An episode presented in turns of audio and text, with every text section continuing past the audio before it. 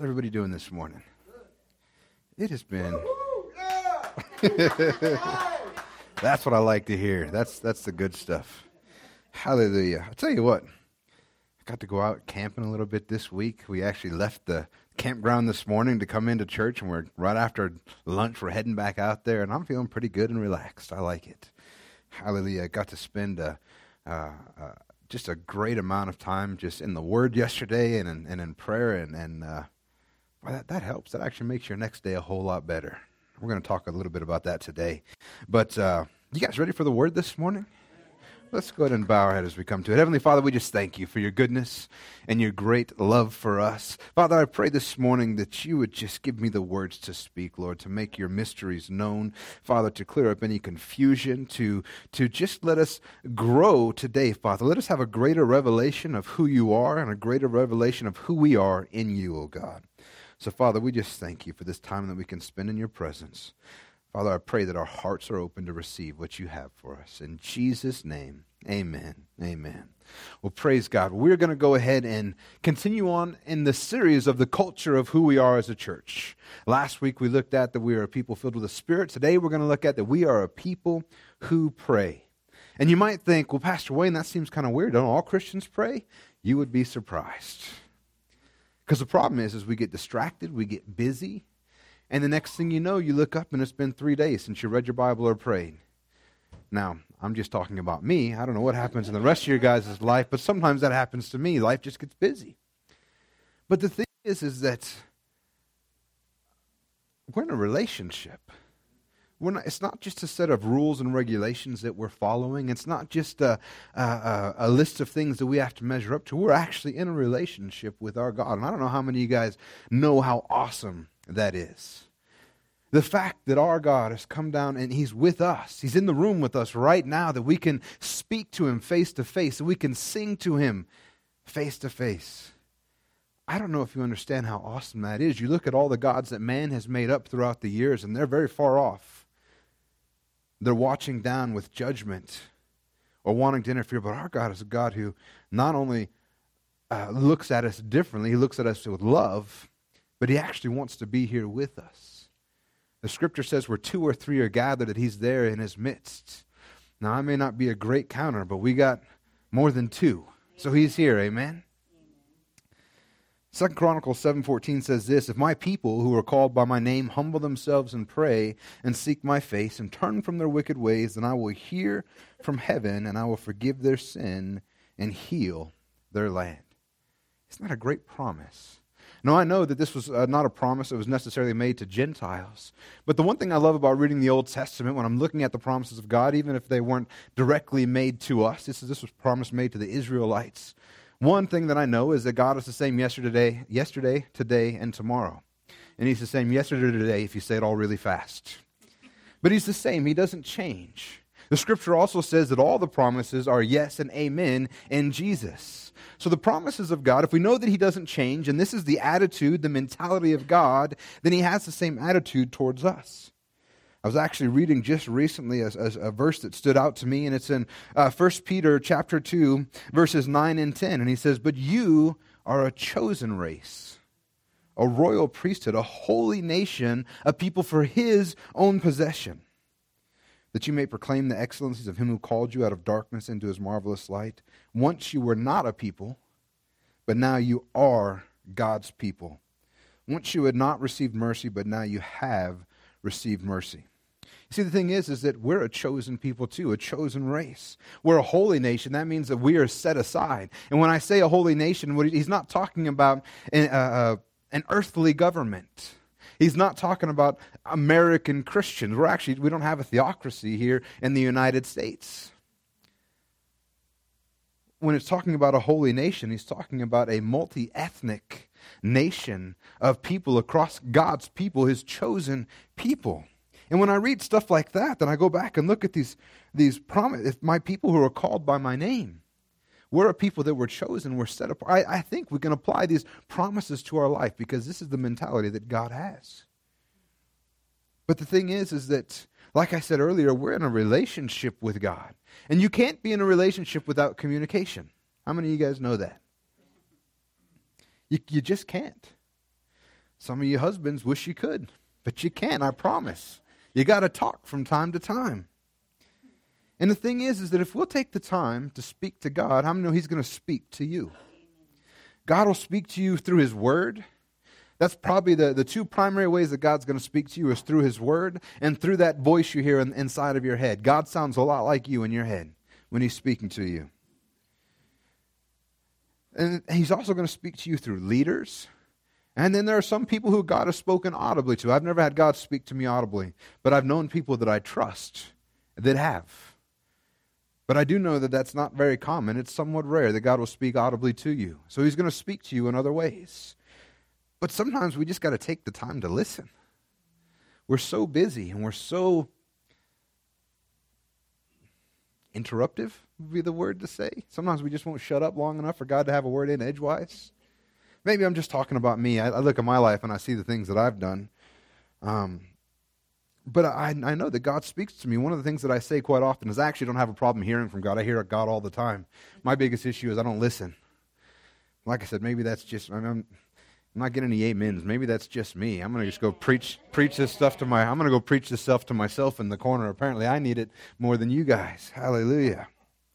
Anybody ever wonder what God wants them to do? Ever asked him? Sometimes we don't even ask. Or sometimes we ask God what He wants us to do and we just sit on our butts waiting for that audible voice.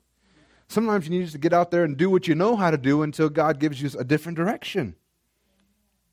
You see, if we want to be successful, either as Christians or as a church, we're going to have to start devoting more time to prayer, more time spending with him. And that means more time in your word so he can speak to you. And and uh, how many you know too that if you don't spend time in your word when you hear that voice in your head when god's speaking to you in your conscience how will you know it's him if you don't know what he sounds like?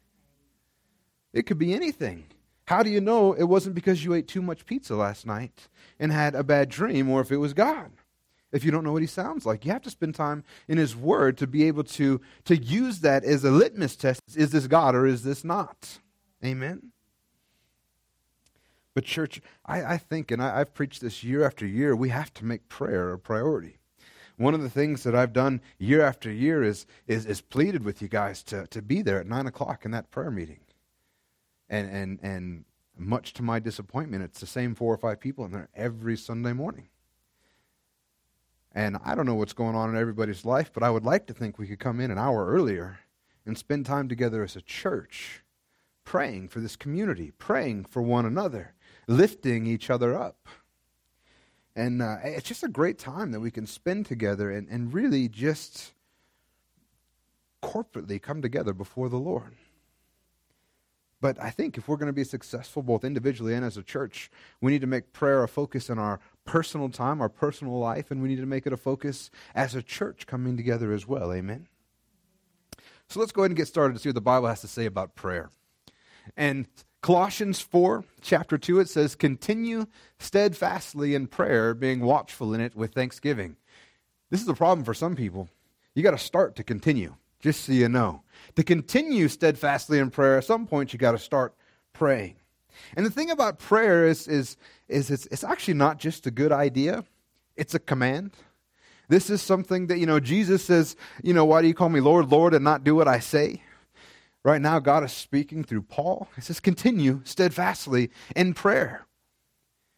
And it's not the only time that he says it. 1 Thessalonians 5.17, he says, pray without ceasing. That was always a hard one for me. Pray without ceasing. How would you do anything else? And then I realized that that's actually not what he's talking about. It doesn't need to mean that you need to be running your mouth the whole time. But it does mean that you need to be in an attitude of prayer all the time. And here's what an attitude of prayer looks like when something good happens at work. Is your immediate response to begin thanking God? Or does he ever come in? If we're in an attitude of prayer, anytime something happens, good or bad, we begin to talk to God about it. It's an attitude, it's not a, a physical thing that we're doing all the time. So the question we have to ask ourselves, and I think we really do need to evaluate ourselves in these situations, are we always in an attitude of prayer? Now, I'm not standing up here saying that I do it right all the time. I certainly don't. there are many times when things get busy in life, and, and I do, I get distracted. And that's, that's why we have to make it a discipline to spend time with the Lord, because if you're not disciplined, everything in life will steal that away from you. You'll find that your work's too busy. You'll find that your kids are, are, want too much of you. You'll find that your spouse wants too much of you. You'll find that there's always something that wants a bit of your time. So we have to be disciplined about it. So what also Paul said in 1 Timothy 2 8. He's talking to Timothy, one of his young pastors that he's leading up, and he says to him, he says, I desire then that in every place, that means here too, that men should pray, lifting holy hands without anger or quarreling. You know, I'm coming to a point in my Christian walk that I just want to look at the Bible simply. When we were going over the, the, the messages on healing not too long ago, um, there's a scripture that says, anoint them with oil, lay hands on the sick. And, and I've, I've used oil in, in praying for people for healing on occasion, but it wasn't a regular thing. And then God began to point out and say, just do what I say. Just do what it says. It's something so simple. Why, why do we make simple things such a big issue? It's like when we're in worship and I look out and I love it when I see people with their hands raised in worship. And, but I wonder, I'm like, man, I, I just pray for breakthrough that people would be able to just close their eyes, lift their hands, and not worry about what other people are thinking. Because the scripture, and it's, it's a simple thing, right? I wish that men should pray and lift up holy hands. What would happen if we would just start looking at just pick the simple things? We don't even have to look at the difficult stuff, the simple things. Pray without ceasing. Lift up your hands. What would happen in our lives if we would just do these things? The, the lifting up holy hands is not even what I'm preaching on today, but that there's such a breakthrough in that because like this is the most vulnerable position that you'll ever be in. Because that's think about it. When somebody comes to rob a bank, what do they say? Hands up. Why do they say hands up? Because you're vulnerable in that. You can't you can't pull out a weapon. You can't attack. You can't you're completely and we need to get that way before God. Just open up completely, arms up, and be vulnerable in front of him and just do what he says. And the thing is, is this idea of prayer is not a New Testament thing only. It was all throughout the Old Testament. First Chronicles sixteen eleven. Seek the Lord and his strength. Seek seek his presence continually. You know how you do that? In prayer. Seek him in prayer and seek it continually. I'm beginning to think that that uh, or more I'm beginning to see that that the life that we live in Christians is all about an attitude in our heart that we have at all times. You know, God's not uh, confused. He's not naive. You know, Paul was a tent maker. He was working all the time. Paul's not opposed to us working and doing other things in life. Paul's or God's not opposed to us even doing fun things. You know, God provides for his people, but we need to have that same attitude of heart every time and be in fellowship with him at all times. And prayer is such an important part of that as being, uh, being a Christian. Like I said, you can't have a relationship without communication. If you want to destroy a relationship, that's the easiest thing to do. You just stop talking to them. Matter of fact, for, for those of you who are younger, they have, they have terms on the internet. It's a lot easier on the internet to do it, or through texting or through different things, but we, we have a phrase now called ghosting. That's when people are talking to you and then you just stop talking back. Ignore them completely, disappear, become like a ghost to them. Very fast way to destroy a relationship. Problem is, how many times are we doing that to God? Because God's at the door knocking and He's waiting. And we're like, in a minute. And then a minute turns to hours, an hour turns to days. Then your life's a wreck. And you come, you finally like, now I need God. You press into Him and, and things start getting straightened out. Not that life gets easier, but you have someone with you that'll walk alongside with you. You start getting through stuff, stuff's looking good, and then it's in a minute. If you want a relationship with God, you have to press in and spend time with Him. I remember not too long ago, just some months ago, I was really feeling like God was distant. Anybody ever felt like God was distant? Did you know it's not Him when you feel that way? I couldn't figure it out. I'm like, God, why do you feel so far away? And then it dawned on me because even when I was setting aside time, which I wasn't being very consistent at, it was obligatory. It was a, dutiful time. It was, I was going through the motions. You know, so I would sit down and read my Bible, and boy, you never, you wouldn't believe how fast I can read when I want to get through something. Because life is there's stuff in the way. I get it. And then I was like, God, why are you why are you so far from me right now? And sometimes I don't know if he talks to you like this, but he's like, Really? Like, are you even asking me this question? Because God's always there. He's always, he's always with us. But when you press in, then all of a sudden you're like, wait a minute, God's been here the whole time. I was just ignoring him. You know, if I never spoke to my wife, I can't imagine what kind of relationship that we would have. It would fall apart so quickly. It doesn't even take long. And I, I don't understand why we think that somehow it'll be different with God. That's why we're commanded to pray. We're to keep in communication with Him because it's instrumental to having a relationship with Him. And I would even argue that sometimes you have to do the dutiful thing. You have to do the discipline. You have to make sure that you're pressing in. You don't want that to be all the time, but you don't want it to let it slip away because I can promise you the moment that you let it slip away because you're too busy, you don't feel, well, there's something, it multiplies in your life. I see it all the time with even people coming to church. They miss one Sunday, and you're like, oh, it's no big deal. But then another Sunday happened. Next thing you know, it's just really easy to not go. And the same is true with our prayer time. So I would encourage you to, to make it a discipline thing, but also when you're in there, if you're there, be there. Amen? Luke 22, 39 through 42, it says, And he came out and went as was his. Did you know that Jesus set the example for us in prayer? It says that he came out, it's talking about Jesus, and went out as was his custom to the mountain. It was his custom to go out and spend time with God. And he would he wouldn't do it not necessarily in front of people either. Like I, I was championing corporate prayer. I, we need to have that, but you need to have the time that you get away as well. Time that there's no one around to bother you. And it says that he came out and went, as was his custom, to the Mount of Olives, and the disciples followed him. And then when he came to a place, he said to them, Pray that you may not enter into temptation. And then he withdrew from them about a stone's throw and knelt down and prayed.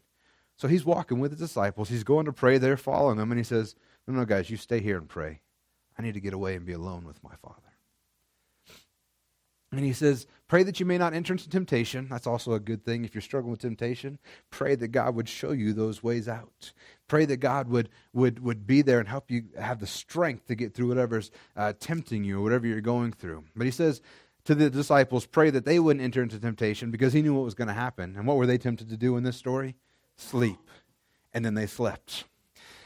And he went about a stone's throw away and he said, Father, if you're willing, remove this cup from me. Nevertheless, not my will, but yours be done. Now, I look at this story and I see that Jesus is setting the example for me. And that's a good thing, right? Because Paul said, imitate me as I imitate Christ. So we know Paul prayed because he was imitating Christ. Christ prayed. And when I look at this, I, I think about this. I want you to think about the profoundness of what you're reading here. Jesus went out to pray. If there was anybody in the history of this earth that didn't have a need to pray, it was Jesus. Yet he went out and prayed. Now, if Jesus couldn't get through his life, if he couldn't get through what he was doing without prayer, why do you think any of us would be able to make it without prayer? We need to spend this time. If he did it, we need to do it. And this wasn't a one off thing, this was his custom.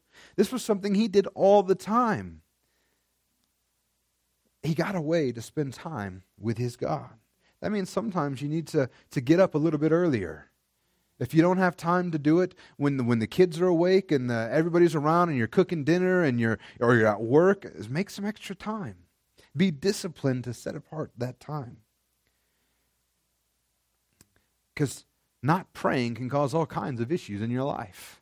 James 4 1 through 3 says, What causes quarrels and what causes fights among you? Is it not this, that your passions are at war within you? You desire and do not have, so you murder. You covet and cannot obtain, so you fight and quarrel. You do not have because you do not ask.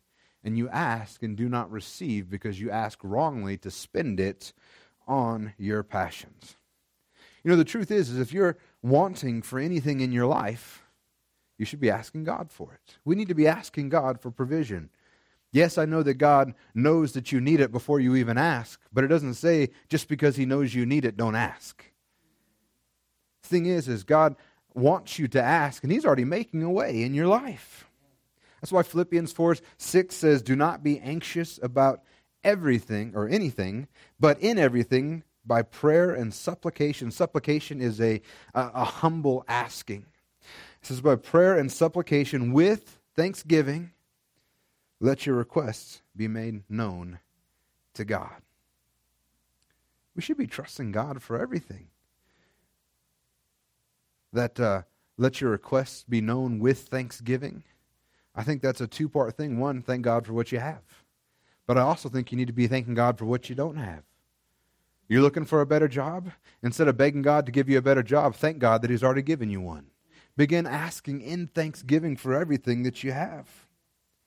But we, we should be trusting God for everything in our life because the reason why we don't have it is because we don't ask. For many years, when I first got married, anytime my wife wanted to know something, anytime she needed help with something, advice on, she would call her dad. And it's tough.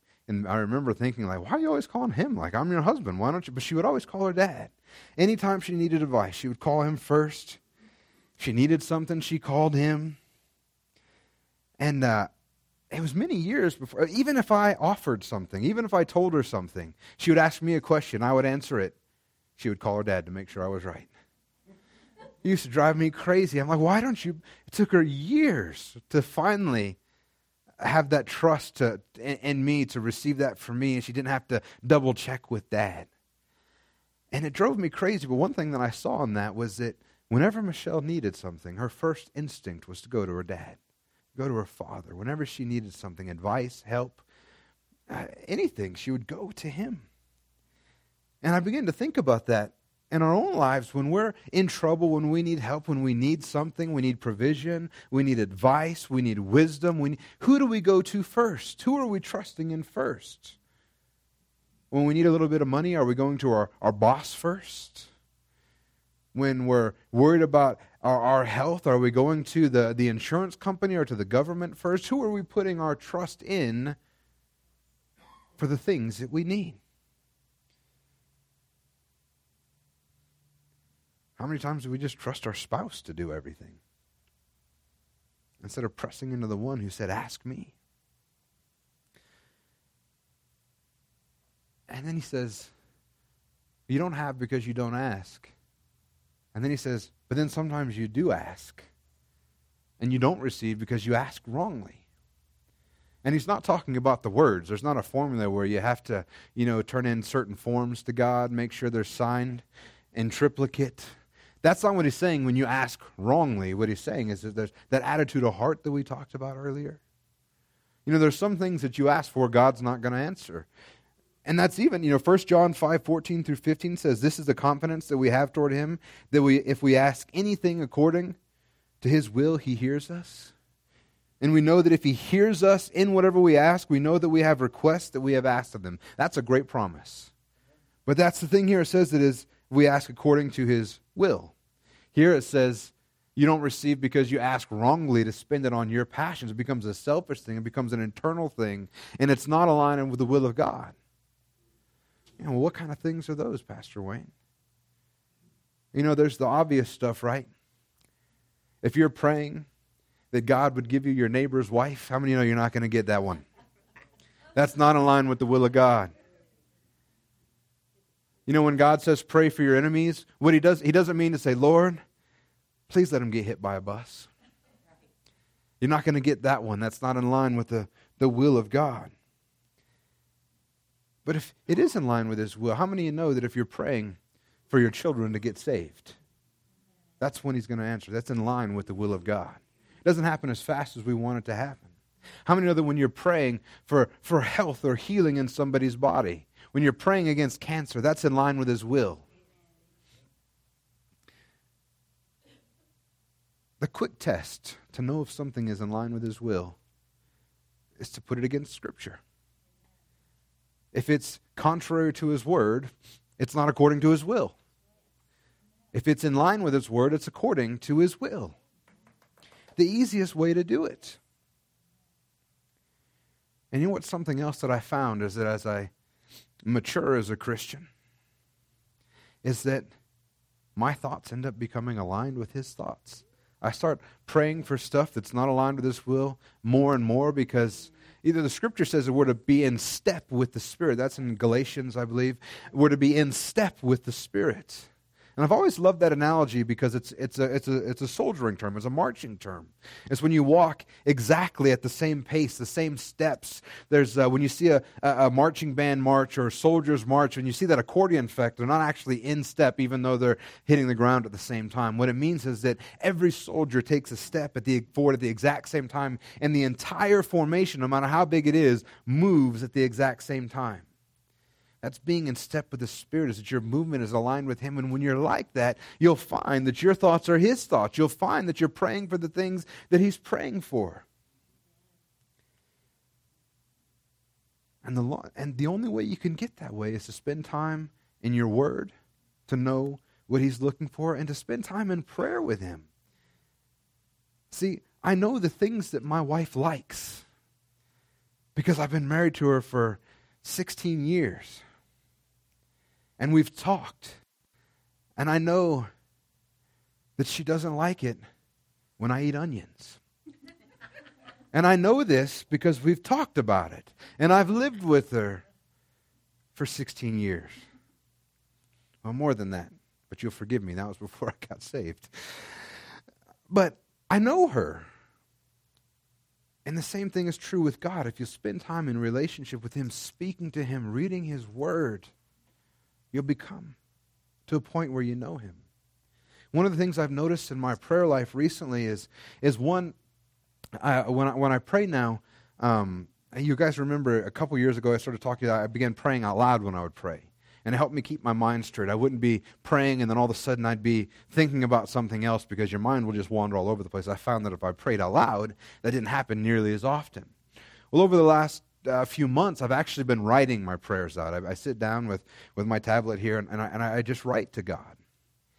And one of the things I've noticed has been changing because I'm doing it that way and how I talk to him is I just talk to him about normal stuff.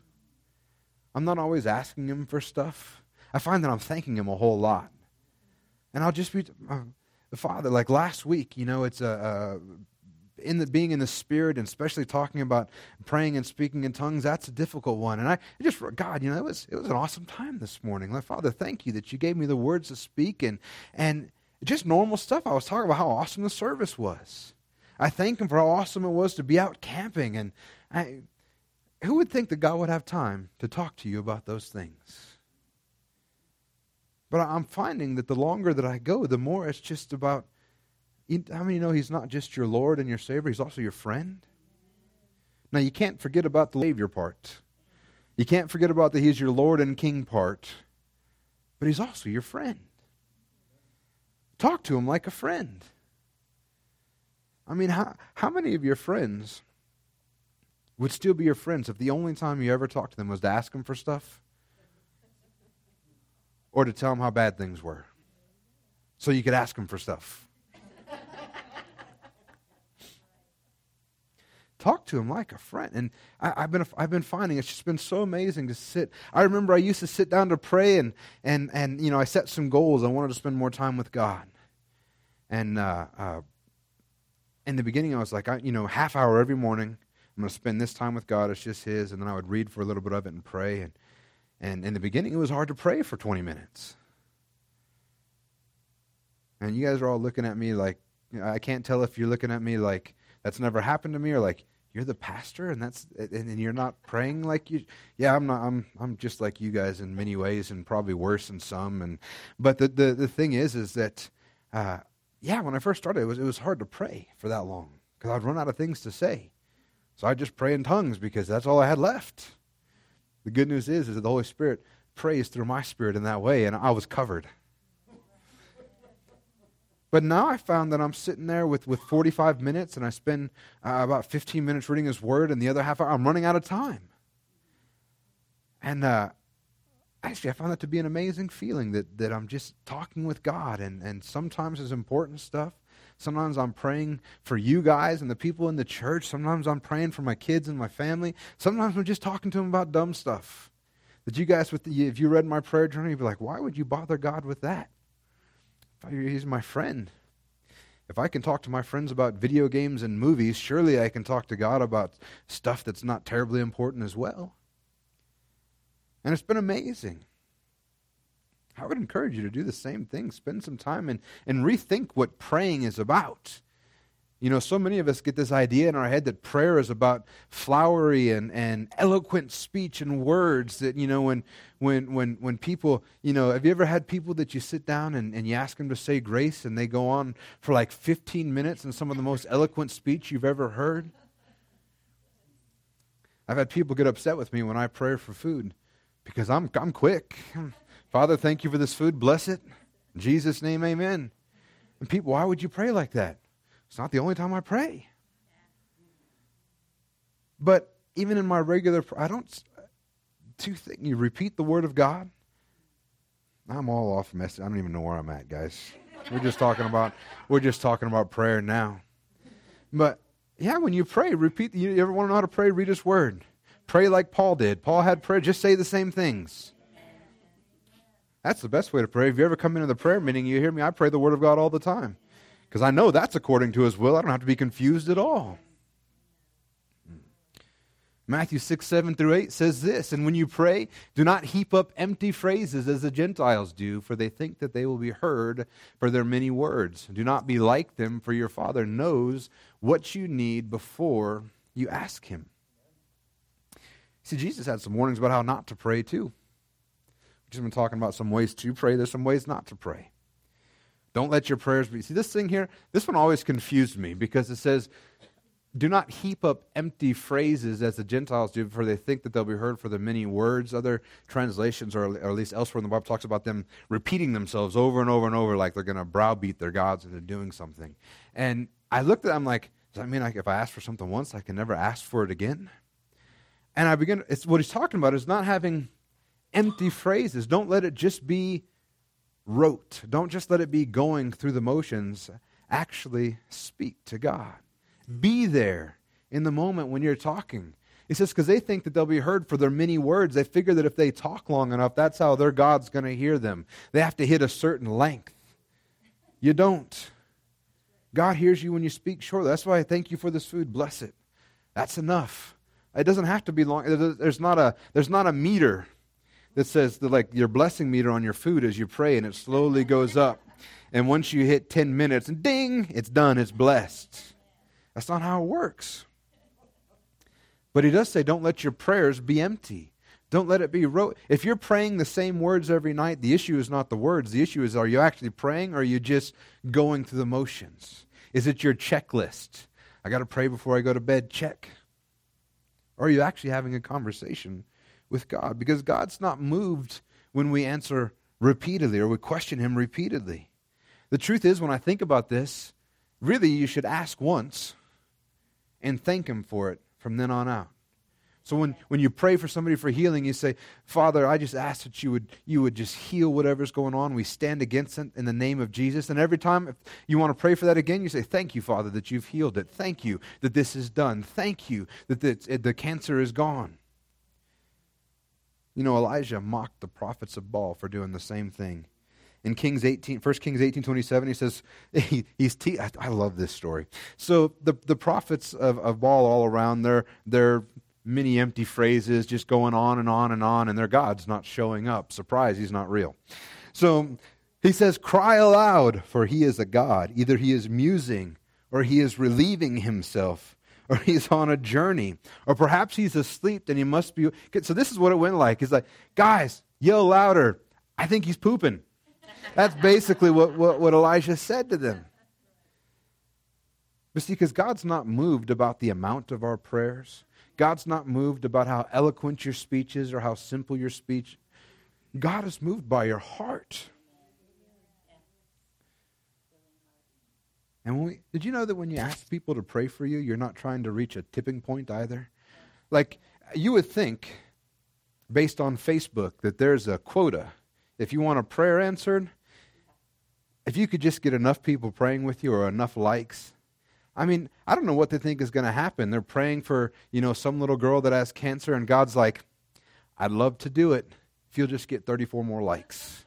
Then I'll definitely take care of this girl. And we laugh at that. We think it's silly, but we do it all the time, right? How many people have not prayed for the kid because they want the pastor to pray for them, or you want a leader in the church to pray for them? Or you have to. The thing is, is that, that we don't even trust our own prayers. We think that somebody else is, is, is has a, a, a director pathway to God than we do. But my prayers are no more effective than anybody else in this room. The scripture says the, the prayers of a righteous man affect much. They're, they have power, they're, they're huge. If you're born again, you're righteous. That means that your prayer has just as much power as mine. So when we, when we pray together, it's not about uh, uh, browbeating God into doing what we want Him to do. It's not about our words. It's not about getting enough support behind us. We figure if we have the whole church prayer and God's got God's finally got to give in. We have to really think about the motives and the, the heart behind what we're doing. The truth is, is that when we pray together, the reason why we do it is not because we're trying to tip things in our favor. It's because the scripture says this. Matthew 18, 19. Again, I say to you, if two of you agree on earth about anything they ask, it'll be done for them by my Father in heaven. I never really thought about this till just now, but there's also a second part to this. How many know that if you're praying with somebody and you're not in the will of God, somebody might just say, hey. But if two people come together and they agree that it's in the will of God and they begin praying for it, He's going to answer it. So we don't do it to, to browbeat God. We, we come together and pray because He says to, and we agree together. And it doesn't matter if two agree or a hundred agree, if it's in the will of God which you can tell by if it's aligned with His Word, that He hears us and He's going to answer it. Matthew 6, 5 through 6 says, And when, when you pray, you must not be like the hypocrites, for they love to stand and pray in the synagogues and at the street corners, that they may be seen by others. Truly I say to you, they have received their reward. But when you pray, go into your room and shut their door and pray to your Father who is in secret, and your Father who sees in secret will reward you. This is another one of those things Jesus saying how not to pray. If you're praying so that you look good, that's not doing you any favors. When we pray, we don't pray so that we can be seen by others. We pray because we have a heart that wants to communicate with a God who loves us. It's not a show, it doesn't require fancy words, and it certainly doesn't prove how spiritual you are. Because you can pray prettily all the time, but if there's no heart behind it, then it's, it's worth nothing. So, how do we pray? I, I love this here because Jesus just lays it out for you. How do you pray? Matthew 6, 9 through 13 says, Pray then like this Our Father in heaven, hallowed be your name. Your kingdom come. Your will be done on earth as it is in heaven. Give us this day our daily bread and forgive us our debts as we also have forgiven our debtors. And lead us not into temptation, but deliver us from evil. What he's not saying is repeat this prayer. He says, Pray like this. So this is a template. This is a this is teaching us how to pray. So what's the first thing you should do when you pray? Our Father in heaven, hallowed be your name. First thing you should do is begin to worship God, begin to, to praise God. In your prayers, if you don't have a section in there where you've told him that, he, that you're worshiping and you're adoring him, that, that he's worthy of your praise, that, that, he's, that he's an amazing God, if you don't have some time in there where you're worshiping, add that part. One of the things that, that that people have, have often wondered, you'll notice when I start worship, I, I don't usually start with prayer. The reason is because when we worship, we're praying. That's part of our, our prayers. When we worship, we don't, we're not doing Christian karaoke. We're singing to God. We're praying to Him. Amen? So he says, first thing you do is, is you know, when you're praying, make sure that you're honoring, you're worshiping Him. And then He says, Your kingdom come, your will be done on earth as, as it is in heaven. The next part of your prayers begin to, to, to, to pray for God's will to be done on this earth. And that means praying that people would get saved. That's getting behind the gospel. That's praying for, for what He wants to happen. His will be done in heaven. This is also one of those things that uh, and when people say that everything is God's will, I think it's nonsense because if everything was God's will, why would I have to pray for His will to be done on heaven? There's a lot of things in this earth that aren't God's will. Cancer is not God's will. And He says, Give us this day our daily bread. This doesn't mean that if you're on keto, you're out. what this means is that pray for provision in your life. It's not just bread. It's amazing how many times Jesus talks about bread, but he's not really talking about bread. But he says, pray for provision in your life. If you need something, ask. You want a better job? Ask. You need some extra money to go on vacation? Ask. You need some money to pay the bills? Ask. You want the best thing you pray for? Lord, give me some extra money so I can give like I've never been able to give before. Ask.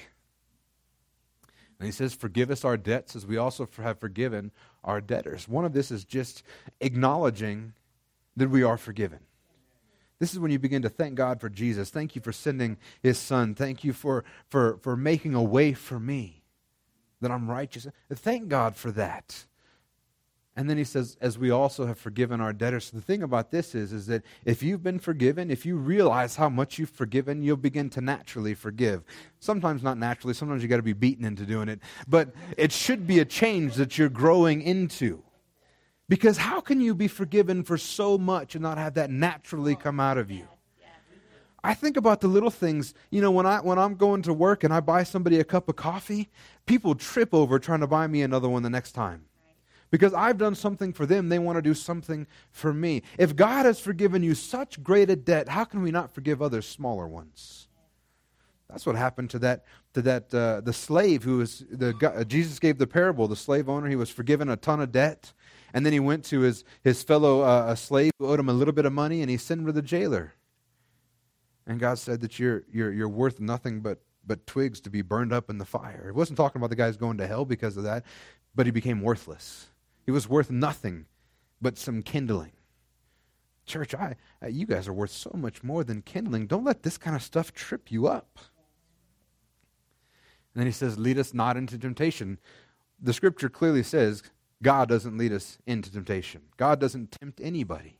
So what is he talking about? He's, he's talking about pray for, for, for either not being in situations that you would be tempted, or pray that you would have the strength and wherewithal to recognize it, because the scripture also says that he always provides a way out.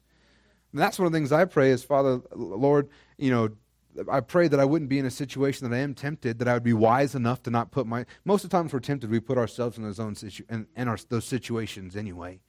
Pray that I wouldn't get in those situations, and if I was, I pray that it, that I would clearly see the way out, and then have the strength and wherewithal to take the way out.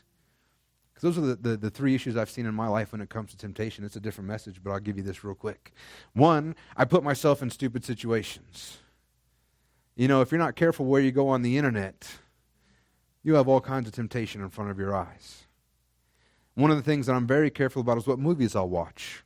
Even now, the people at work, I ask them. I don't. Even, I don't even have. They'll tell me about a movie. That's really good. I'll say, "Can I watch it?" That's all I have to ask anymore because they know what I'm looking for and what I can't have. Violence doesn't bother me in a movie. I'll, I'll, I'll truthfully with you, I, I just just watched John Wick this weekend. I think he's killed more people in that movie than than on the history of every other movie in one movie. Violence doesn't bother me. But nudity and sex bothers me a lot. I, I, can't watch anything with that in it. And somebody once asked me, why, why does all the violence not bother you, but the sex nudity does? And I said, because I'm never I'm not tempted by violence. Not once have I watched a violent show and said, you know what? I'd really like to go out and, and put a bullet in somebody. If, that, if that's a problem for you, don't watch violent shows. don't put yourself in that situation to be tempted. where was I at? You guys laughing and messing me up. The second, so the first thing, don't put yourself in situations to be tempted. So, like, I don't watch TV shows that I know that it's going to be an issue. I ask them, you know, can I watch this? Two, when you find yourself in a situation, because sometimes it just happens, right? Jesus didn't go out to the desert to a specific spot looking for temptation, the devil found him there. So sometimes you get in a situation where you're going to be tempted anyway. So what do you do in those situations? Because being tempted is not a sin. How many of you know that? If you're tempted, it's not a sin. The, the saying goes that you can't stop a bird from landing in your hair, but you can stop it from making a nest. Some of us, not not you. He's no, you don't have to worry about that one.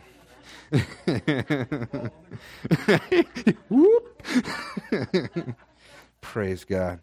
But if you're in that situation, God says He'll provide a way out begin praying that you'll see it. But you know what gets me usually? Is that I'll see the way out and I'll go, I'll just be forgiven tomorrow. Now, I'm saying it a lot more bluntly than it actually looks like. When you're looking back in retrospect, that's basically what I did, right? Somebody does something that ticks you off, and you have a choice. You can forgive them, or you can be angry at them and just, God, let me be carnal for just five minutes. I'll take care of this. If I could just slide back for five minutes, we'll take, really, it'll just make it worse. Right? You see the way out, you see the forgiveness, you see the walking away, but instead you walk the other direction. And we make choices like that. So I pray. One, that I wouldn't be in those situations. If I find myself in those situations, that I would see the way out, and then also that I would take the way out to give me the strength and the courage to remember. Father, just begin to bring up scriptures that I'm forgiven, that I'm free, that I'm righteous, that I'm more than a conqueror, that I'm victorious. I, I bring those up to my mind so that I can get out of that situation.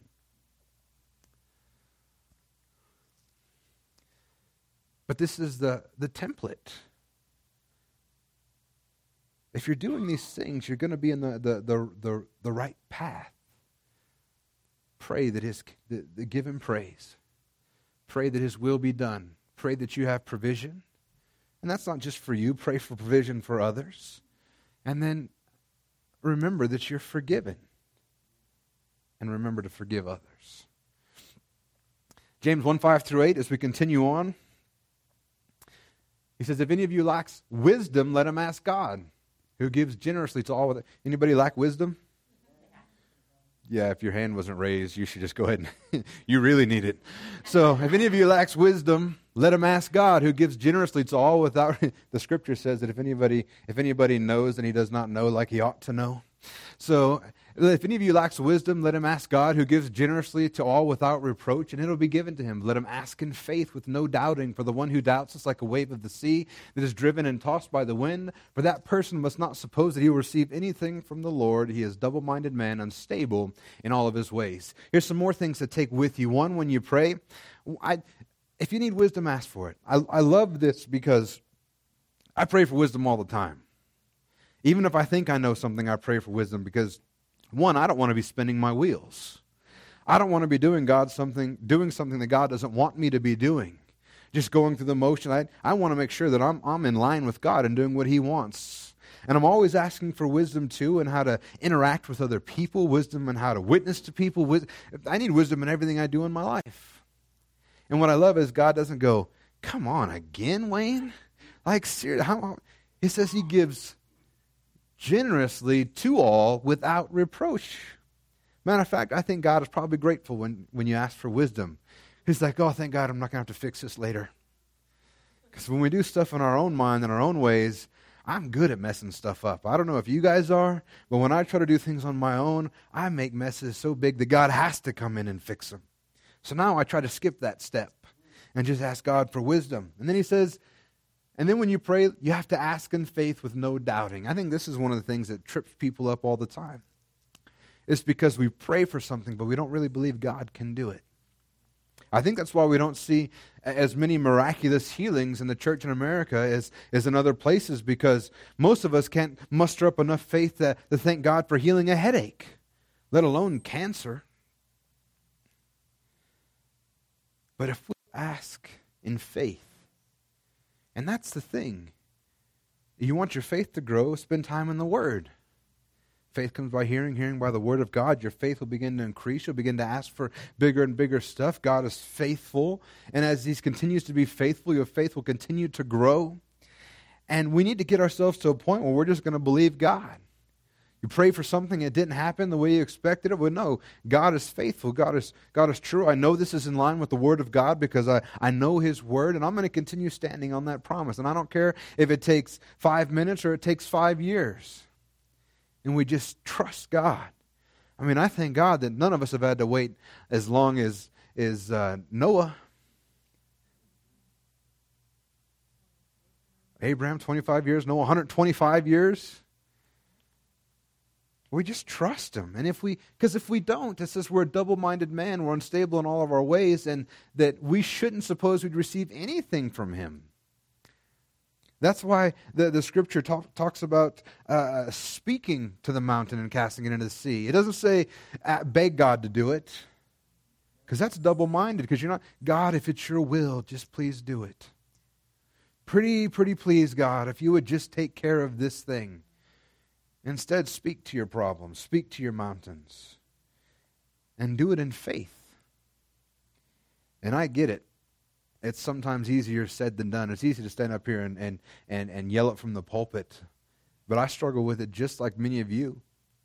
Begin to start with the little things and build it up. That's what it says with faith the size of a mustard seed, you can cast the, the mountain into the sea. It doesn't mean that if your faith is this big that you can, if your faith is this big, you're not moving a pebble, let alone a mountain. But a mustard seed, what it does is when you water it, when you, when you cultivate it, when you grow it, it turns into one of the biggest plants that you've ever seen. They can be like 10 feet tall. Have anybody ever seen a mustard seed? They're, they're minuscule, and they go into plants that are 10 feet tall. If your faith is like that, it starts, all it's got to start with is like a mustard seed, and then exercise it, work it out, send it to the faith gym, have it do some squats. And as it grows, you'll begin to see it do greater and greater things. And I would just encourage you don't pray, God, will you? Start praying, God, thank you that you have. Because that shows that you have faith that you've already received it.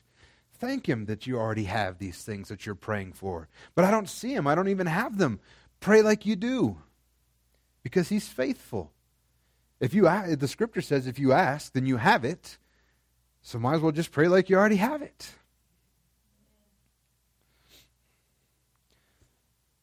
Man, I'm getting bad at preaching short. Ephesians 2, Ephesians 1, 16 through 21, it says, I do not cease to give thanks for you, remembering you in my prayers, that the God of our Lord Jesus Christ, the Father of glory, may give you the spirit of wisdom and of revelation and the knowledge of him, having the eyes of your hearts enlightened, that you may know what is the hope to which he has called you, what are the riches of his glorious inheritance in the saints and what is the immeasurable greatness of his power toward us who believe, according to the working of his great might that he worked in Christ when he raised him from the dead and seated him at his right hand in the heavenly places, for above all rule and authority and power and dominion, and above every name that is named, not only in this age, but also in the one to come. You want to know how to pray? Look for prayers in the Bible. Paul says, I do not give do not cease to give thanks Man, that smells delicious. We're going to have some good tacos after this. You smell that?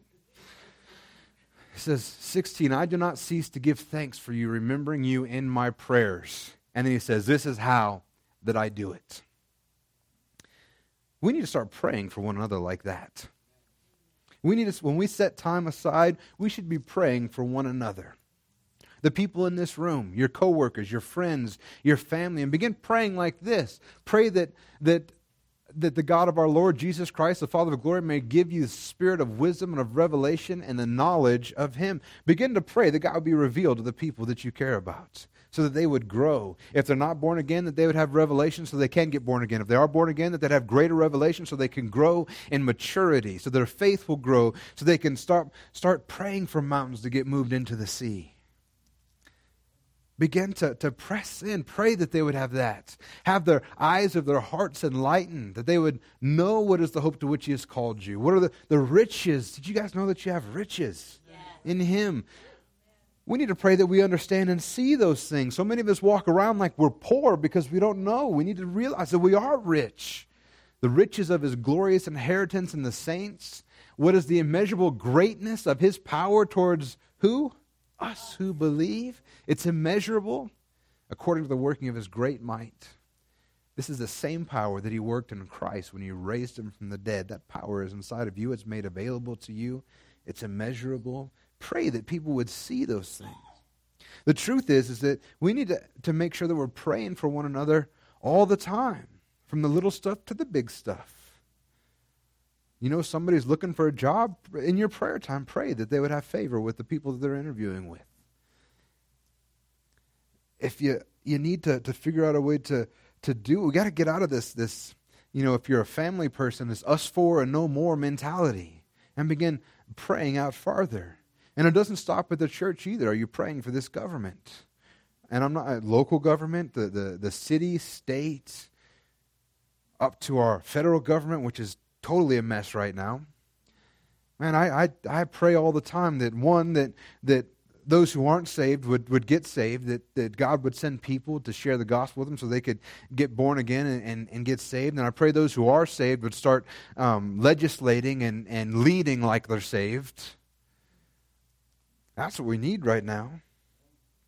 The truth is, is that the government is never going to be a replacement for God. Like I said earlier, we're not a theocracy. Our, our government and, and religion is not intertwined. But you know what would happen if we got people that were saved in office? We'd start seeing laws that were aligned with what God wants. Because the truth is, is even if we could right now snap our fingers and every law in the in the books right now would would accomplish the what God wants, if every law in the books was in line with His word, it wouldn't change anybody's lives.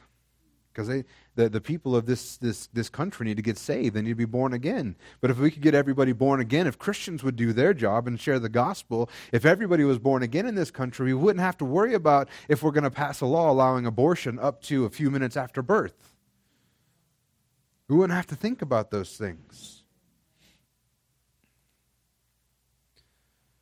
And we'll leave with this one in Acts 2:42 it says they devoted themselves to the apostles' teaching and the fellowship and to the breaking of bread and the prayers. We need to start making prayer a priority in our life. We need to be devoted to prayers. This is actually a beautiful thing. One, devoted to the apostles' teaching.